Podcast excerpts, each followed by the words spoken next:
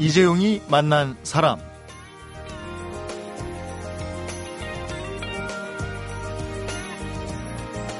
농부에게 2월은 밭을 디자인하는 달 이렇다고 합니다. 네, 겨우내 빈밭이었던 땅을 보면서 올해는 쑥갓을 심을까 감자나 양파를 해볼까 이렇게 봄이 오기 전에 미리 그림을 그려두기 때문입니다. 네, 그러니까 지금 밭농사는 이미 농부의 머릿속에서 시작이 된 거죠. 언젠가는 풀리겠지 이런 생각으로 가득하다면 농부처럼 2월을 보내보면 어떨까 싶습니다. 오늘 주말입니다. 임진모 음악평론가와 이종훈 스포츠평론가가 전해드리는 가수와 전설을 만나보는 시간으로 함께합니다.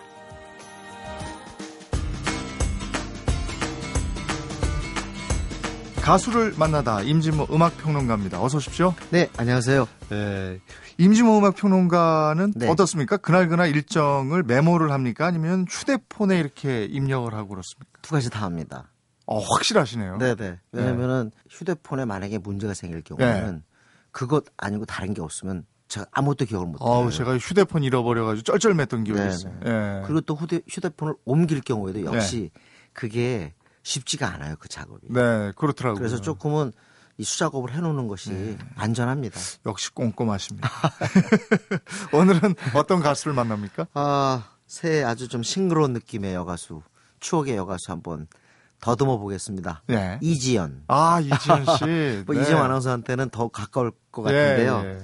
어, 한마디로 얘기하면 여고생 가수하면 그 가장 먼저 떠오를 그런 이름이 아닌가 싶어요. 네. 아유, 그때 문 남성의 가슴을 설레게 했죠. 네, 네. 학생들뿐만 아니라 네. 약간 성인들도 네. 이 이지연이라는 여가수 워낙 예뻐서 네. 기억을 많이 하고 있을 겁니다. 음. 어, 정확히 얘기하면 1987년인데요. 어, 이지연 씨가 1971년 빠른 1월생으로 제가 음, 알아요. 음, 그렇기 음. 때문에 이때 당시에 이제 굳이 얘기하면 우리나라 나이는 17, 16인데요. 제가 어, 이때가 고등학교 2학년이었을 겁니다. 아, 처음에 데뷔할 때 고2였어요? 네, 고등학교 2학년이었는데. 성숙해 보여서 저는. 그첫 네. 앨범 그때 당시에 매니저 제작자가 바로 유현상 씨입니다. 아, 백두산에. 예. 근데 그때 제가 운 좋게도 그때 아주 잘 나가던 이태원 의상실에서 막 데뷔를 준비하던 이지연과 유현상 씨를 보게 돼요. 예. 근데 제가 그런 그런 느낌 아직도 있지 않는데 눈빛이 그렇게 강렬했어요. 어. 청순하고 풋풋한 느낌도 있는 네. 여고생인데도 음. 의욕이 넘쳐 보였어요. 눈이 네. 살아 있었다고 할까? 예. 그래서 제가 그때 유현상 씨께 저한테 선배입니다만 네. 성공할 것 같다라고 어. 얘기를 했어요. 음. 근데 아닌 게 아니라 그 이유가 내겐 아픔이었네. 음. 이 노래. 네. 그리고 난 사랑을 아직 몰라로 대박을 치게 되죠. 음. 그러면서 진짜 순식간에 스타로 비상하게 음. 됩니다. 그야말로 난 사랑을 아직 몰라 이 노래 부를 때는 정말 청순하고 그렇습니다. 아주 매력 있고 이 노래는 뭐 특히 또 문근영을 잊을 수가 없을 예, 거예요. 예. 영화 어린 신부에서 음. 문근영이 아주 참 귀엽게 상큼하게 발랄하게 어, 리메이크를 했습니다. 그러면서 그때 이 문근영이 이 노래를 영화에서 부르면서 이지연의 이름을 많은 사람들이 다시 한번 예. 그 뭐랄까 환기했다랄까 네. 기억 환기했던 것 같아요. 음. 이 노래 듣고 계속 얘기 나눌까요? 난 사랑 아직 몰라 들을까요? 네.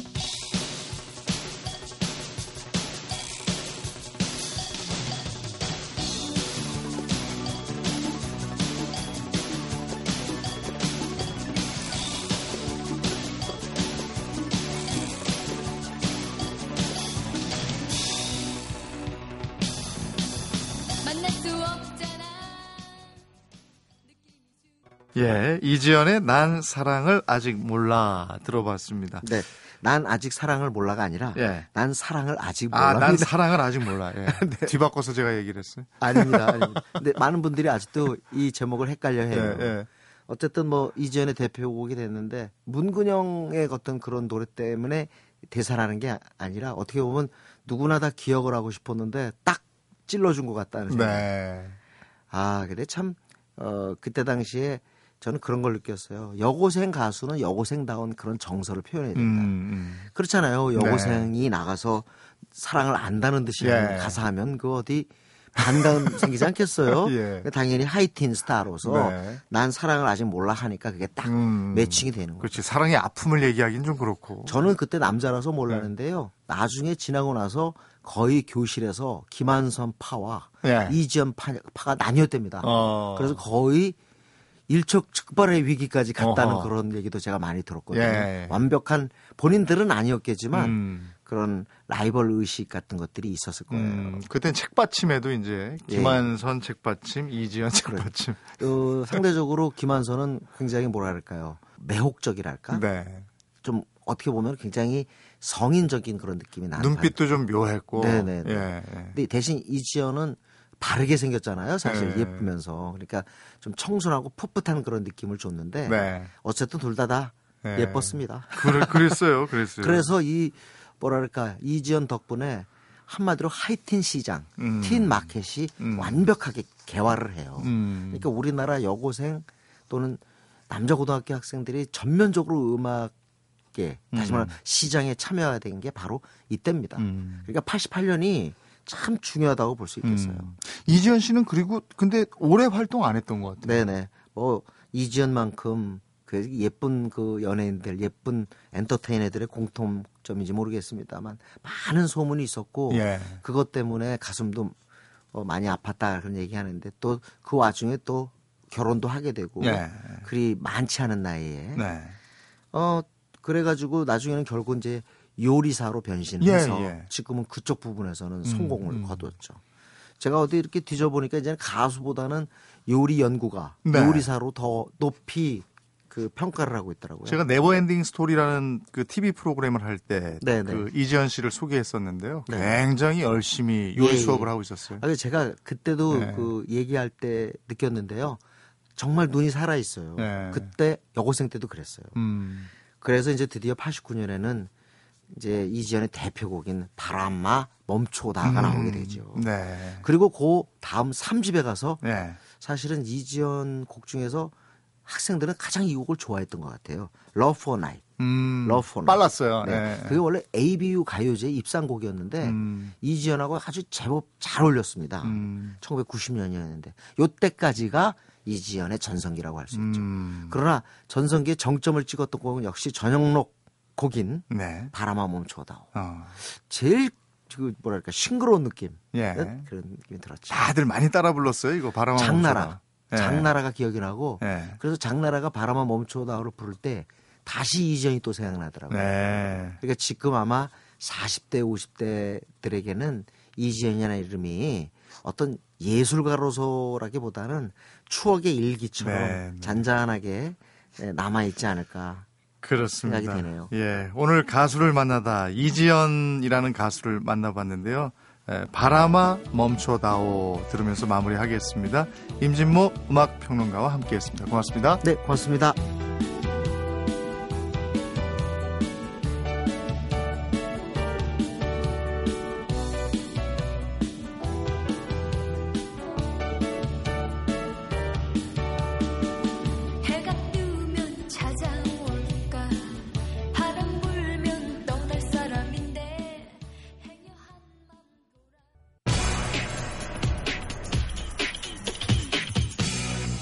이재용이 만난 사람. 네, 전설을 만나다 이종훈 스포츠 평론가와 함께합니다. 어서 오십시오. 안녕하세요. 네, 오늘은 어떤 전설을 만나볼까요? 네, 어제 2014년 소치 동계올림픽이 개막을 했죠. 그래서 많은 분들이 지금 동계올림픽에 대한 관심이 높아지고 있는데요. 네.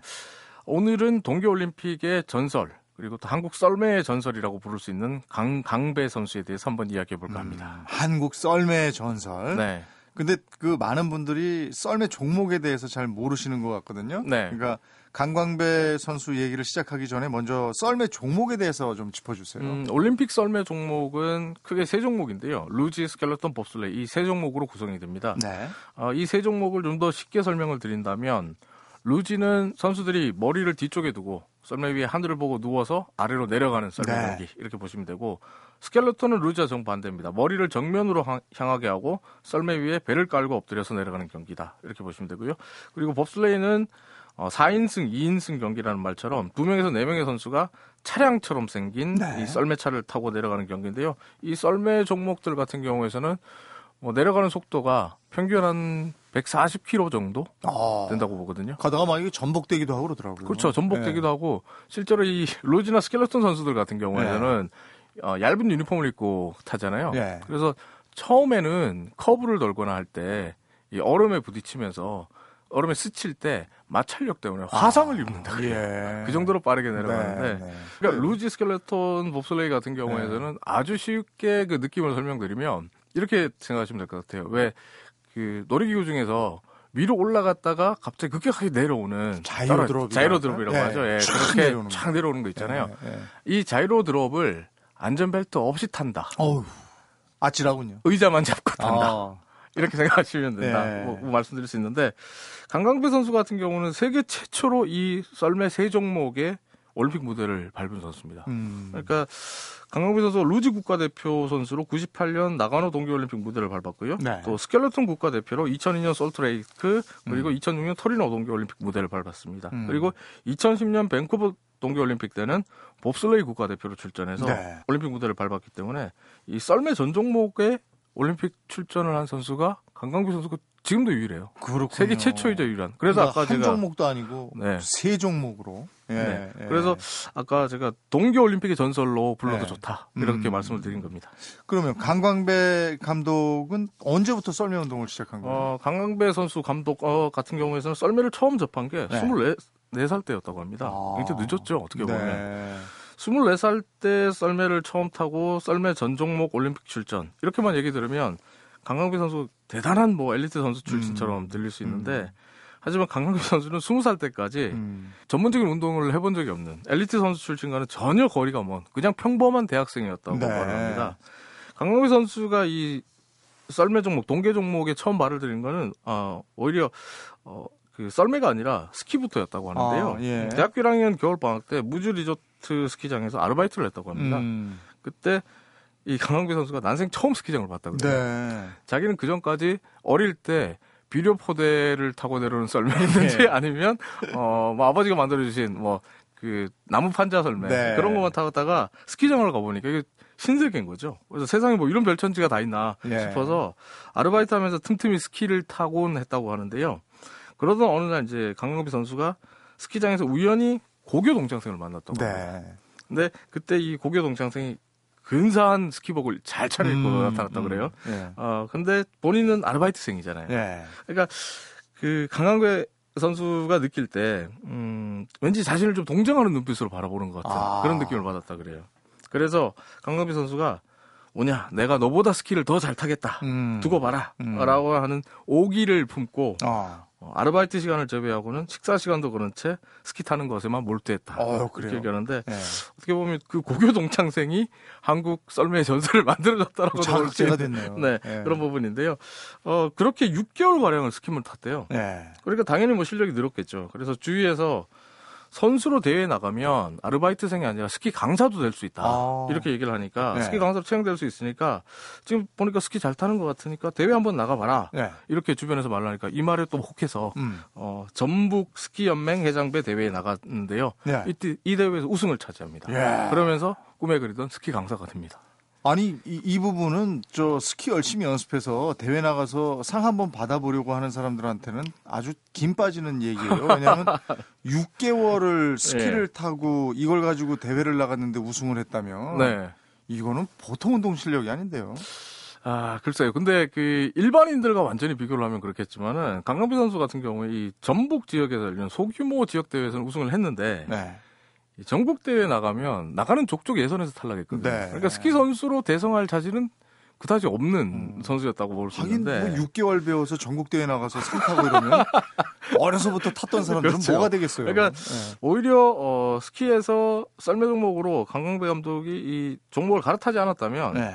정말 올림픽 무대는 꿈도 못 꿨을 음. 실력이다 이렇게 볼 수 있거든요. 그러면 이제 이게 갈아탄 게 강광배 선수가 스키에서 썰매로 갈아탄 게 올림픽 나가고 싶어서 그런 건가요? 아니요 그런 생각은 전혀 없었고요. 어. 그 강광배 선수가 이 종목을 바꾼 게 사실 자의라기보다는 부상 때문에 어쩔 수 없이 아. 선택한 일입니다. 예. 이 강광배 선수가 1995년에 무주 리조트에서 스키 강사로 일을 했었는데 네.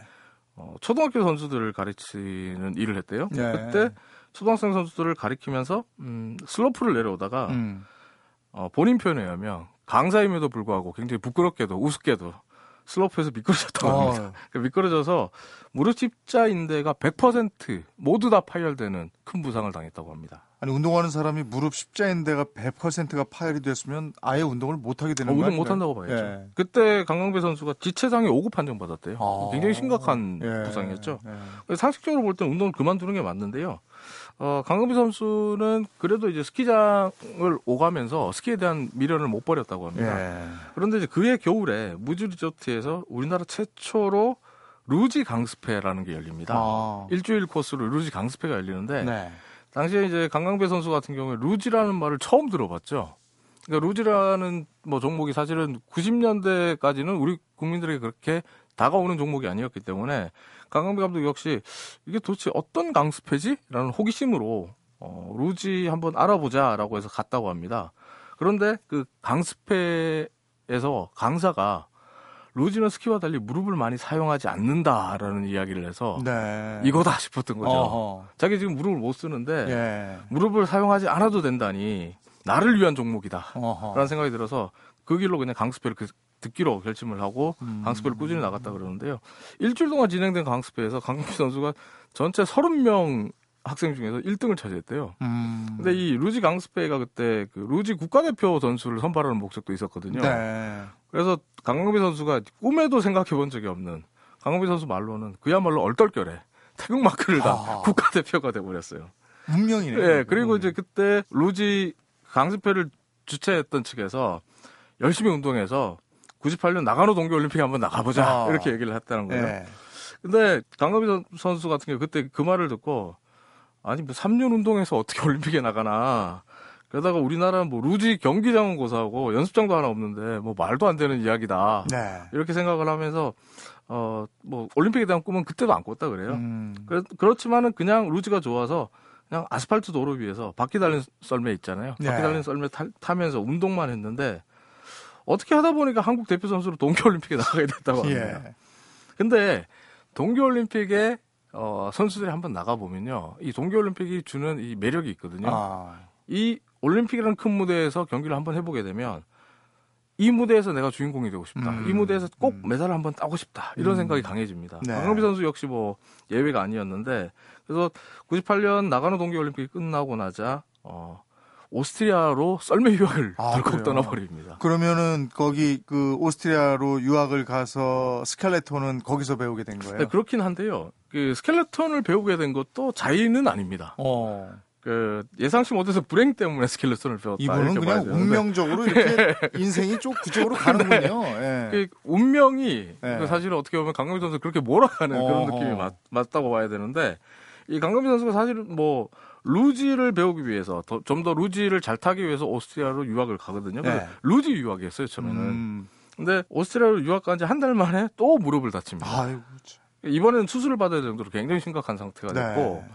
그런데 강가배 감독이 부상을 당하고 얼마 후에 대한 루지 연맹에서 세대 교체를 해야 되겠다라는 이유로 강강비 선수의 국가대표 선수 자격을 박탈해버립니다. 그러니까 이 소식까지 듣게 되는 거죠. 네. 그러니까 정말 머나먼 타국에서 말도 안 네. 통하는 타국에서 무릎은 다쳤고 수술까지 해야 되는 상황인데 엎친데 덮친 게 네, 국가대표 선수 자격까지 박탈당했다니 네. 내가 왜 운동을 해야 되지 이런 생각이 들 수밖에 없잖아요.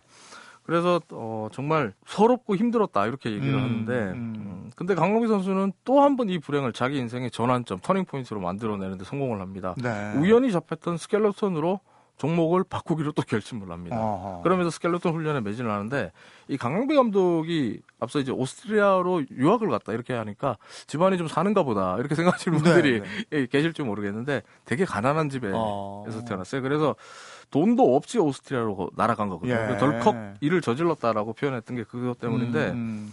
이 워낙에 돈이 없는 가난한 유학생이다 보니까 스켈레톤 슬로프를 탈 돈이 없었어요. 네. 오스트리아에서. 오스트리아 같은 경우는 아니요, 우리에 비하면 굉장히 싸죠. 1회 이용료가 3만 원 정도 하는데 아.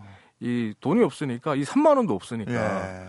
어 주로 이제 달리기 훈련하고 스타트 훈련만 음. 계속 했다 그래요. 음. 그러다가 이제 4시간을 일해서 6만 원 정도를 벌고 나면 슬로프 두 번 타고. 아이고. 그러니까 또 달리기 훈련하다가 일 4시간 하고 또 슬로프 두 번 타고. 어렵겠네요. 네, 이런 식으로 훈련을 계속 예. 반복했다 그래요. 그렇게 훈련을 반복하다가 99년에 열렸던 오스트리아 대학 선수권 대회에 출전을 했는데 이 대회에서 1등을 해요. 어... 그리고 99년부터는 오스트리아 대표로 선수 생활을 하게 됩니다. 아, 그 오스트리아 대표 선수로 뛴 거예요, 그러면? 어, 그 오스트리아 대표 선수로 뛸 수밖에 없었던 이유가 있습니다. 당시까지만 해도 한국에는 스켈레톤이 굉장히 생소한 종목이었고 네. 연맹도 없었어요. 네. 그러니까 선수로 활동할 선수로 등록될 길도 없고 활동할 네. 길도 없었죠. 음... 그러다 보니까 강호 감독 같은 경우 오스트리아 대표를 할 수밖에 없었죠. 그러면은 첫 번째 2002년에 강광배 선수가 오스트리아 국가대표였던 건가요? 그럼 우리 국가대표가 아니고? 아, 아니요. 그때는 대한민국 국가대표 선수였습니다. 예, 예. 강광배 감독 같은 경우에 이제 오스트리아 대표 선수로 국제대회에 99년 말에 참가를 하고 나서 네. 문득 그런 생각이 들었대요. 내가 무슨 송기정도 아니고 네. 왜 이렇게 살아야 돼? 내 나라가 분명히 있는데 네. 라는 생각이 들었답니다. 그러니까 네. 가슴에 왜 내가 오스트리아 국기를 어. 붙이고 나가야 되는 거지? 라는 생각이 들어서 어, 어떻게 할까 고민하다가 그래 한국에 뭐 연맹이 없으면 내가 연맹 만들지 뭐 가지고 어. 이런 생각을 하고 2000년대 초반에 자신이 직접 대한 봅슬레이 스켈레톤 연맹을 만들어 버립니다. 네. 그리고 국제 봅슬레이 스켈레톤 연맹에 자신이 만든 단체를 가입시켜 버려요. 그럼 사실 국제 단체에서 이 국제 연맹에 가입이 됐기 때문에 대한 봅슬레이 스켈레톤 연맹으로 인정을 받게 되거든요. 네. 그리고 본인 혼자서 2002년 솔트레이크 동계올림픽 스켈레톤 출전권을 따냅니다. 어허. 그러니까 문제는 이 강경배 감독이 혼자서 다 해버렸기 때문에 예, 예. 대한체육회가 이 과정을 전혀 몰랐다는 아. 거예요. 이게 상급 단체인 대한체육회에 보고가 돼야 되는데 보고 없이 그냥 다 해버린 거죠. 예. 그런데 이제 어, 대한체육회 같은 경우는 전혀 모르고 있었기 때문에 2002년 솔트레이크 동계올림픽에 대한민국이 스켈레톤 출전권을 따냈다는 말을 IOC로부터 듣고 나서야 이게 뭐야? 어. 대한스포츠레이 스켈레톤 연맹이란 게 있었어? 예.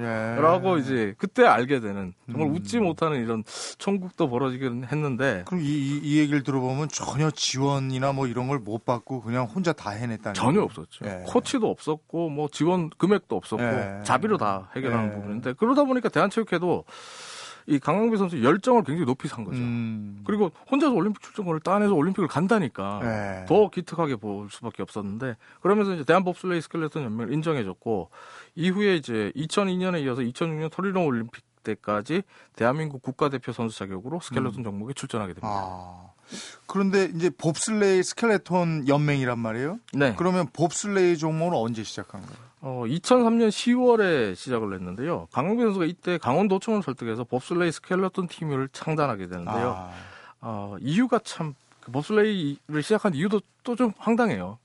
당시에 강원도청 팀이 어, 이름은 이제 봅슬레이 스켈레톤 팀이었잖아요. 네. 그리고 대한 봅슬레이 스켈레톤 연맹이라는 것도 만들었잖아요. 네. 만들어서 갖고 있는데 이 강원도청 팀이 실업팀인데 네. 팀원이 강광배 선수와 이기로 선수 딸랑 두 명이었어요. 어. 강광배 선수는 플레잉 코치, 그러니까 코치도 하고 코치 감독 겸 선수 뭐 이런 역할이었거든요. 네. 그러니까 강광배 선수 입장에서는 어떻게 보면 본인이 봅슬레이를 해야 될 수밖에 없었죠. 음. 어, 봅슬레이는 1인승 경기가 없으니까 아. 어, 자기가 해야 뭐 스켈레톤이랑 같이 병행할 수밖에 없었는데 뭐 다른 선수가 두 명이었으니까 4인승 경기는 그때 꿈도 못 꿨던 그런 시절이 있었습니다. 근데 당시 아시아에서는 봅슬레이를 하는 나라는 일본이 유일했거든요. 아. 네, 당연히 한국은 일본의 상대가 될 수가 없는 상황이었는데 하지만 2006년 토리노 올림픽 출전권을 일본에게 0.23초 차이로 어, 강강배 선수 쪽에서 내줘요. 음. 아쉽게 내주면 음. 내주는 일이 발생하는데 그때 강강배 감독이 또 한 번의 특유의 이 오기를 발동합니다. 음. 어, 2010년에 두고 보자.